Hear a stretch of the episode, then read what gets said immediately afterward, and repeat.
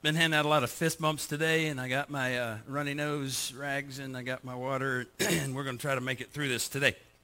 We're in our second sermon of our series, The Thrill of Hope, and I brought some pictures today, and I want you to tell me what you notice from these pictures. These are just random pictures I got off the internet. What do you notice about this picture? It's not real clear, but what do you notice? Happy?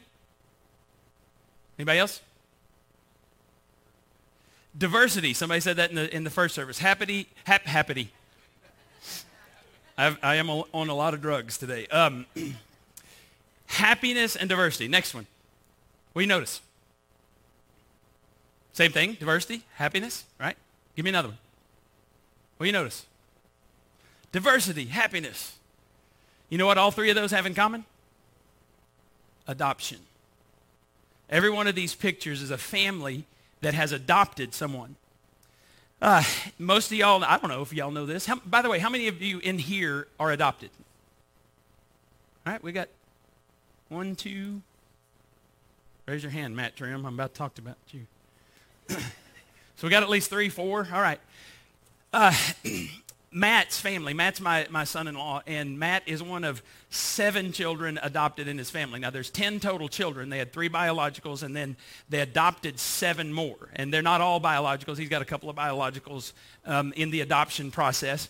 But I was texting Matt about this yesterday, and I was asking him, you know, what it was like to be adopted, because he has a heart. They've talked about having children of their own, but also adopting.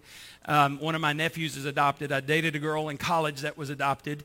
And so when I think about Matt's parents, Willard and Susan Trimm, they have this tremendous capacity, not just to love their own children, their biologicals, but to pass that on to others. 7 more. I mean, come on. That's awesome. I was talking to her one time about Haiti, and she said, I could never go to Haiti because I'd bring all those children back with me to the United States. She just has this tremendous capacity to love. And if you've ever been around someone who has adopted children, you know that they have this special ability to love people. And so my question to you today is it possible, like let's take Willard and Susan Trimm, 7 adopted kids, is it possible that they have a greater capacity to love than God himself? No. We actually believe, we as Christians believe that God is love, and any capacity we have for love comes from him. So let me give you an example. Okay, way back when I was like 8th or 9th grade going to youth camp, there was no such thing as Christian music. I'm about to introduce you to what we used as Christian music in that day, all right? So this was like, if I was in 8th grade, then it was in 1978 or somewhere in that time. I'm at youth camp in Siloam Springs, Arkansas, and Christian music consisted of one guy on the stage, and they would play some music in the back, and he would sing, right? He would have a microphone, he would sing. And this was a big guy, and so he would sit on a stool and he would sing. So he taught us this, and I'm going to teach it to you or quote it from the King James Version, because that's all there was back in 78, right? So here's the verse that we believe as Christ followers that says God is love, all right? It goes like this. Beloved, let us love one another, for love is of God, and everyone that loveth is born of God, and love knoweth God. He that loveth not, that's the best part. So, all right, you got, I'm not kidding, 2,000 teenagers. He that loveth not, knoweth not God, for God is love. Beloved, let us love one another. 1 John 4, 7 and 8. Again, beloved. And we would just do this over and over because that's all the Christian music there was. But I've never forgotten this verse that if you love, you're like God. If you don't love, you're not like God. It all comes from him. And so I want to talk to you today about that. We're going to look at a passage of Scripture. I mentioned it last week, Galatians chapter 4. We're going to start in verse 4, and we're going to look at several verses. But I want to tell you about the writer. The writer of this letter was Paul, the apostle, and he wrote this around somewhere between 48 to 52 A.D., all right, so think about this. 15 to 20 years after Jesus was crucified, 55 years after Jesus was born, somewhere in that area, is when he wrote this letter to a bunch of Christians in the area of Galatia. Now, no one disputes when it was written. We know it's somewhere between 48 and 52. The reason we know that is because Nero was the emperor in Rome, and Nero was a bad dude. He crucified Christians. I've said this before, but just for sport, he would use Christians on a cross. He would light them on fire to illuminate his garden parties. This is how bad a guy he was. And we know that Nero was still alive at this time because tradition tells us that Nero beheaded Paul for his faith. We don't know that Paul was beheaded by Nero, but what was going on, Nero was this crazy guy, and he wanted more land for his palace, so he starts the great fire of Rome. And he starts it right around his palace, and he makes sure that it's all wiped out because he's going to take over that and expand his palace because he wants a bigger palace. Well, he blames that fire on Christians, and this huge persecution against Christians broke out. And so we don't know if it was Nero or somebody that was very close to Nero who had Paul killed for his faith. Now, the reason I'm telling you all this is because Paul's about to tell us his version of the Christmas story. And he's sitting here 15 to 20 years after Jesus' birth, and he's thinking back to his time when he met with the apostles. Now, there's a good chance, we don't know this for sure, that Paul met Mary, the mother of Jesus. We don't know that for sure, but we do know that he spent a lot of time with the apostles, Peter, James, all of these guys, but especially a guy named John. And if you remember, when Jesus was on the cross, he looked at John and he said, "Behold your mother." So he's pointing at his mom, Jesus' mom, Mary. He said, "You're going to take care of her for the rest of her life." And we know that John did that. So they told Paul this Christmas story. He wasn't around to see it because he was persecuting the Christians later in his life. So he gets this story from them, and he's contemplating this, and he writes down his version of the Christmas story, and he's going to tell us the significance of that story. So here it is in Galatians 4, beginning in verse 4. But when the set time, who set the time? God did. When the set time, God had it marked on his calendar. Before the beginning of the world, he knew that this was going to be the time. All of the conditions were right. And if you study history, you'll understand it was when the Romans were in power. It's when there were highways, good highways. You could go all over the known world. Koine Greek was the language of the day, and everybody spoke that language. So at just the right time, the time that God marked on his calendar, Jesus was born. Now, the enemy of God did not know when it was. So if you read the Old Testament, you'll see the enemy of God fighting tooth and nail to make sure that the Savior, the Messiah, never comes. But God knows. And on that day, it says, when the set time had fully come, God sent his son, born of a woman, born under the law. Now, don't miss these two phrases. This is the key to what we're going to look at today. Born of a woman means he was fully human. When I was growing up in church, when we were singing the King James Version of the Bible, I heard him say God-man, and I didn't know what that meant, but now I do. It means he was fully God, fully man at the same time. Born of a woman is a big deal. He wasn't born of an earthly father because we know from the Christmas story that the Holy Spirit, Mary says, "How can this be?" And the angel says, "God's Spirit will do this in you." So he's born of a woman, fully human, but not an earthly dad. It was his heavenly dad. And then born under the law. This is huge because all people who are born of women are born under the law. How many of you have been born of a woman? Just checking to see if you know. You're one of those, right? We're all born under the law. Now, this is a big deal, and I want to show you why. John, the one who took care of Mary the rest of her life after Jesus was crucified, wrote these words in 1 John chapter 4. Dear friends, do not believe every spirit. If you remember back to the supernatural series, we talked about there are angels, spirit beings who work for God. There are spirit beings we call demons that work for the enemy of God. The ones who work for God, they want to do good in your life. They want to help you. They want to announce things. They want to help you through things. The ones who work for the enemy of God want to destroy you. Jesus said that the enemy of God wants to steal, kill, and destroy. So we know this. So here's what John says. Do not believe every spirit, but test the spirits to see whether they are from God, because many false prophets have gone out into the world. And here it is. He tells you how. This is how you can recognize the Spirit, capital S, Holy Spirit of God. Every spirit, that's a lowercase, that acknowledges that Jesus Christ has come in the flesh is from God. Born of a woman, born under the law. There are many religions that say, no, he wasn't born of a woman. They have all these different things. But the qualification is he has to be born of a woman, only a woman, a virgin woman, and born under the law. Every spirit that does not acknowledge Jesus is not from God. This is the spirit of the Antichrist, which you have heard is coming and even now is already in the world. So we're supposed to test these spirits, and the test is Jesus was born of a woman, born under the law. Now, when those of us who grew up in the church, when we hear, well, Jesus was born of a virgin, we're like, yeah, we know that Jesus was accountable in the Old Testament to the covenants God had already made in the Old Covenant. That's just second nature to us.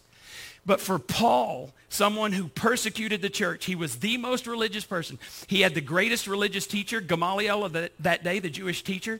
He was the number one student of the number one teacher, and he was religious to a fault, and he persecuted people for following Christ. So for Paul to say the Son of God entered into a human womb, was born of a woman, born under a law, that is remarkable. And now he gets to the significance for you and me in the next verse.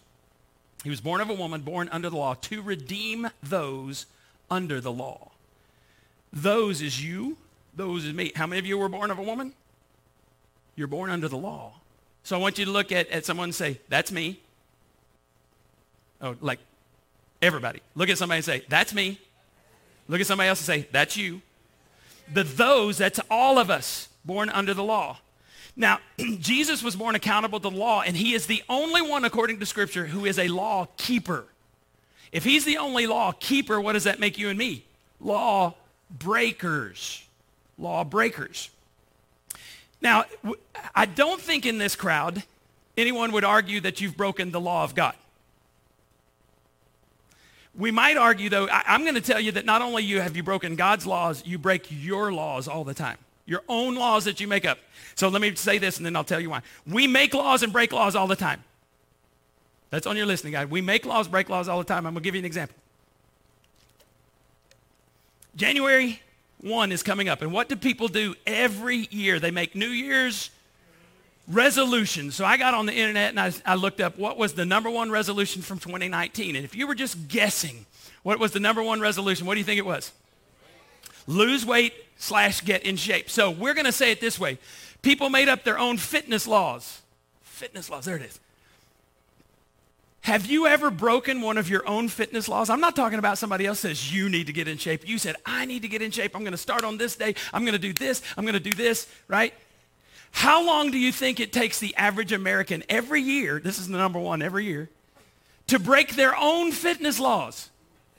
One day, some of you are like, yeah, I can testify. So when I was reading, it said 30 days. Most people, 3 out of 4, do not make it 30 days with their own fitness laws. And then they said only 8 out of 100. So 92 people fail after a year's time.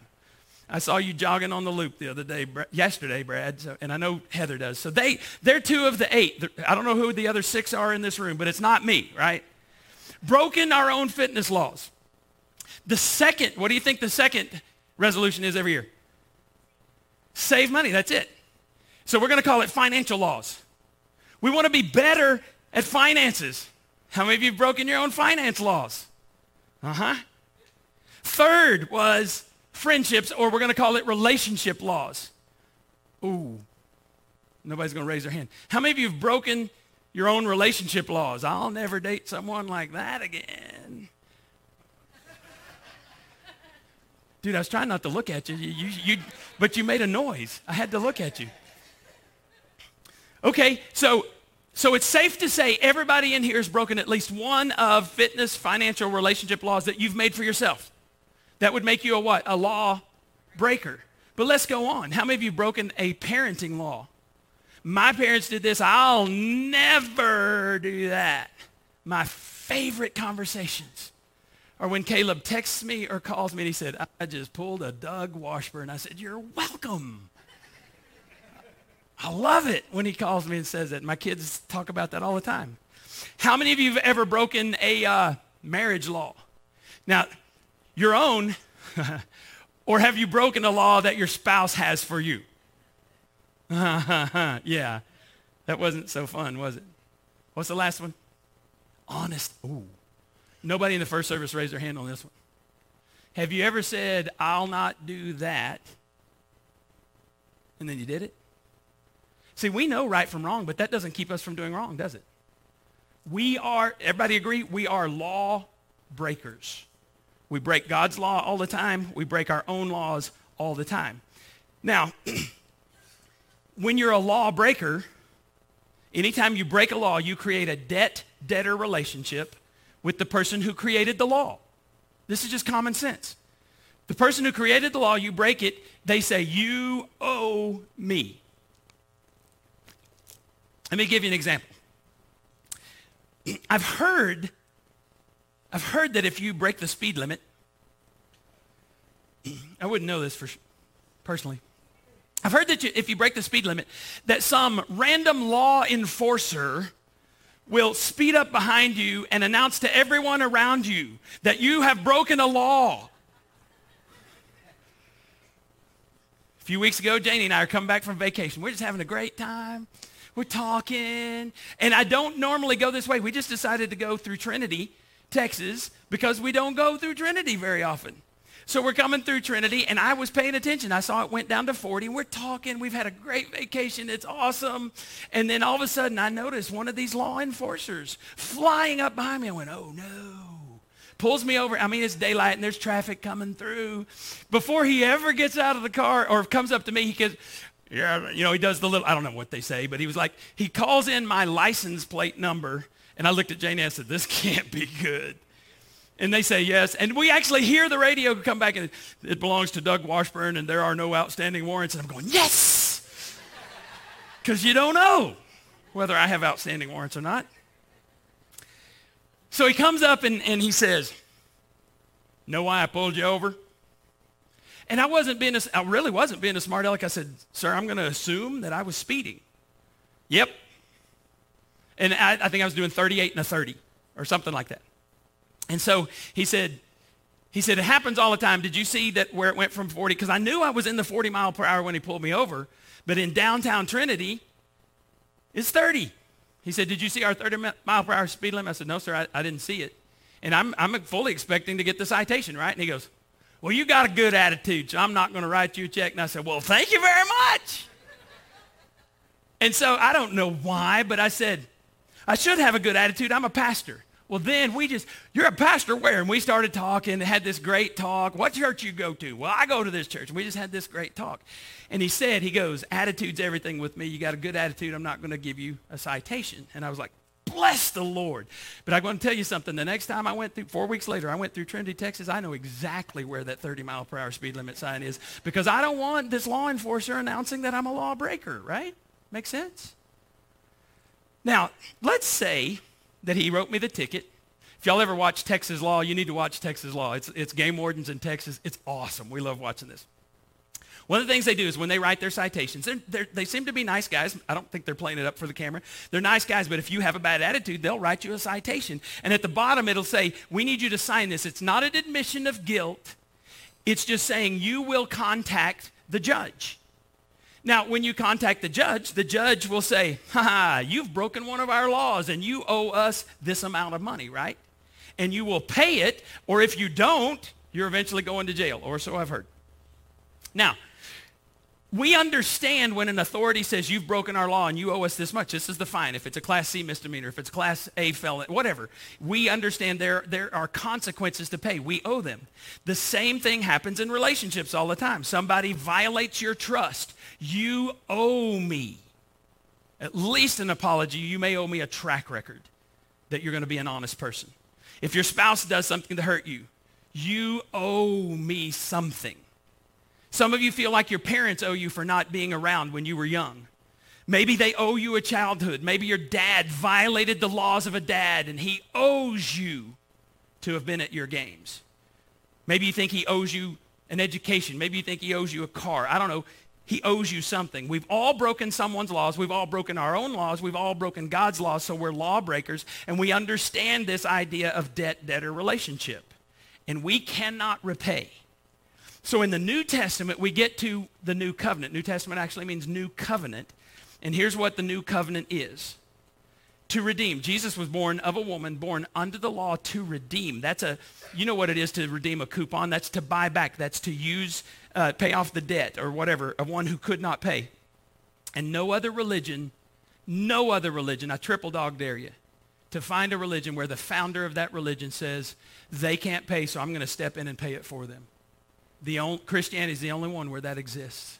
And that's why I'm a follower of Christ. He came to redeem those, you and me, under the law. Jesus' death paid the price that we couldn't pay. Now, somebody might ask, why can't we repay? Y'all ever seen the movie Click, where Adam Sandler has the remote control and he can rewind stuff? I guarantee if I'd had one of those remotes, I would have 3 minutes back and I would have come into Trinity and gone 30 miles per hour because I don't want the guy telling everybody I'm a lawbreaker. Anybody have one of those? Only happens in Hollywood, right? You can't go back and undo the violation. You can't be the father that you wanted to be. You can't be the teenager that you think your parents deserve. You can't go back and do that. You can't go back and restore trust that you violated. You can't undo the act. And so in this situation, God says, I'm going to redeem you. Even though you owe this tremendous debt you can't pay, you can't go back and unsin. God says, I'm going to redeem you. And redeem is a legal term. So it's like we're in a courtroom, and God is the judge, and you are the defendant. And God says, I'm going to pay the debt on your behalf. So it'd be like if the judge said to me, well, you can't afford it, I'm going to pay that, and I would be blown away by that. So would you. Jesus was born under the law, born of a woman, so that he could redeem you, pay your debt. That's Act 1, and Christianity is the only religion that has it. It's phenomenal, but that's only Act 1, and Act 2 is even better. To redeem those under the law that we might receive, what's that word I've got highlighted? Adoption to sonship. Now, this was written in a male-dominated society, but it means sonship or daughterhood, sons and daughters. We're more. Here's the message of Christmas. We're more than forgiven. We're adopted. Adoption speaks of relationship. So the judge, let's say that I got the citation when I was speeding, and I go see the judge, and the judge said, not only am I going to forgive your ticket, I'm going to invite you to come home with me. See, I don't think that policeman has any idea what my name is now. I think he probably went to church on Sunday and said, you preachers are all like, you're speeding, you know, probably something like that. He probably remembers that he pulled up, but he doesn't. He forgave my violation, and he doesn't even know my name. You can do that with forgiveness. You can forgive somebody you don't even know. But what if the judge or what if that police officer said, hey, Doug, why don't you come home and live with me? Why, I'm going to give you a room. I'm going to give you a key to my house. That speaks of relationship, right? Christianity is not just forgiveness. It's relationship. God wanted a relationship with you, so he offered to adopt you. Now this, I did not know till this week. Adoption in first century Rome was very different than we think of adoption. We think of adoption as babies, right?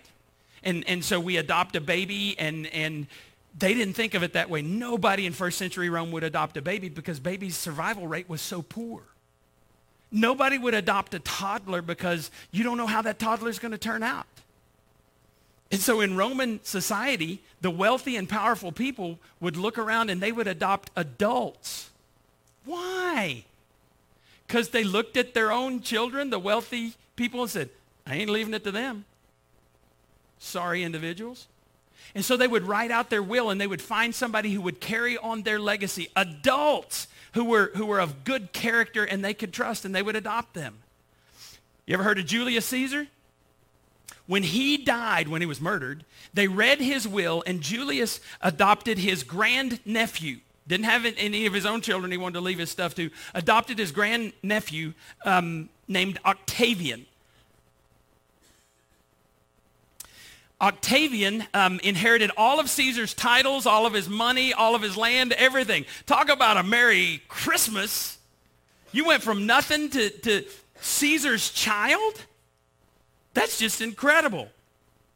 Octavian went on to be known as Caesar Augustus. You ever heard of him?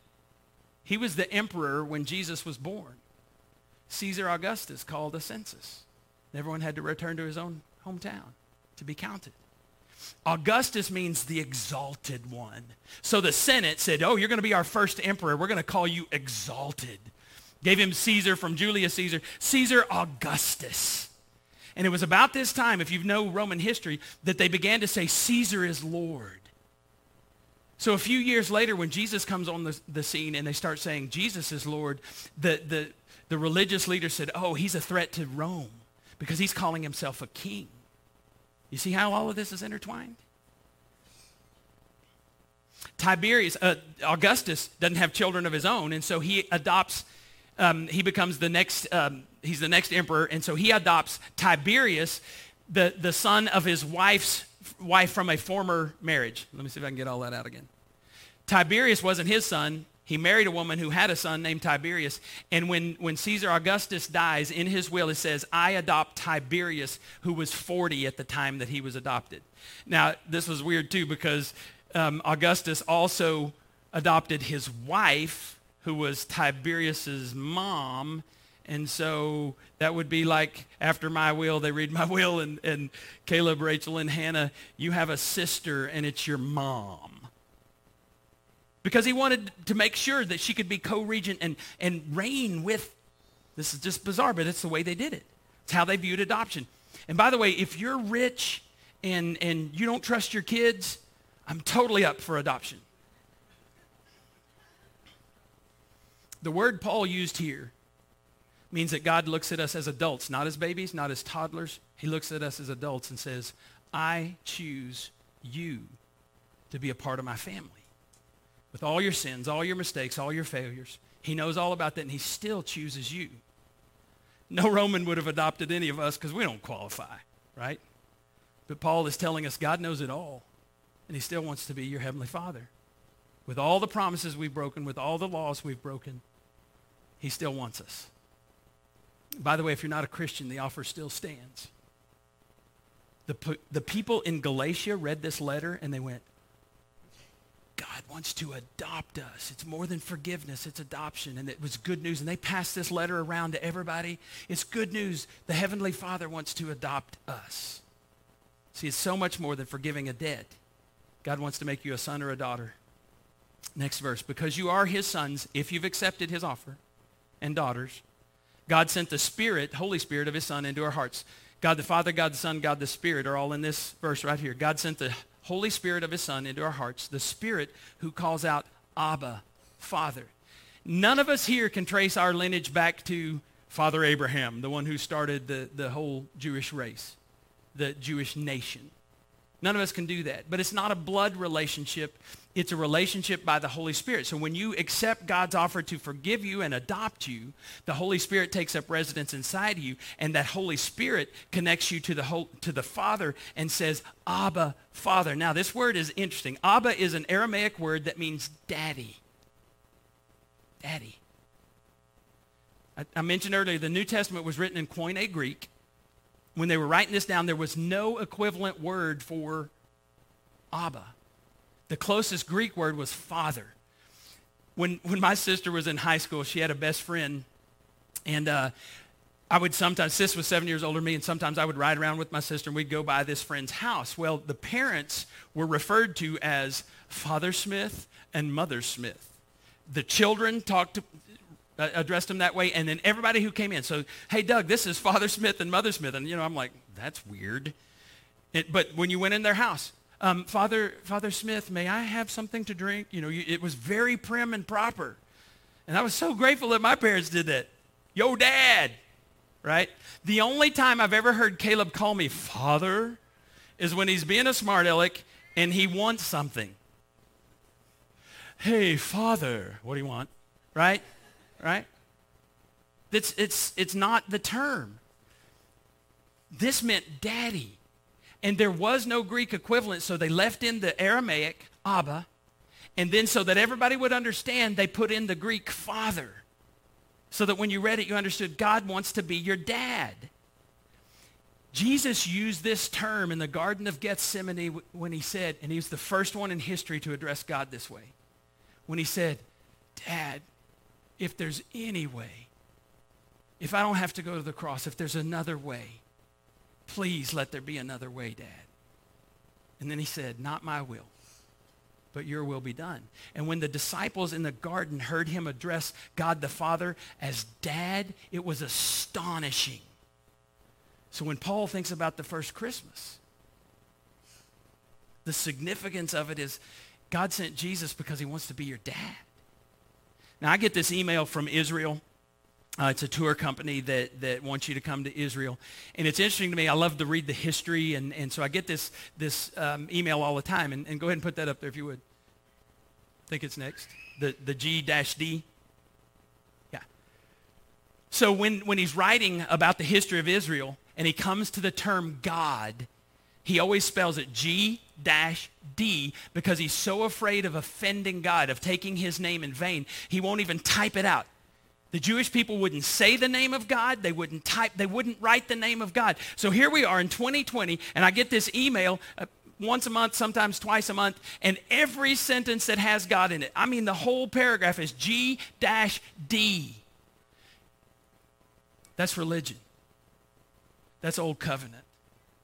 Because right here it says Jesus came on Christmas to pay your debt so that you could call God Dad. And I remember the first time Caleb called me Dad. And that was awesome. And then I had two girls, and when they called me Daddy, there was a book I read when Rachel was born, and then I remembered it when Hannah was born. It says, "She calls me Daddy." And it was about the impact that a dad can have in his daughter's life. That was pretty powerful. That's the term Paul's using, is we get to call God Daddy. How many of you heard the word taco? Do you know that's not an English word? If you were just a guest, where would you think it's from? Before Mexico.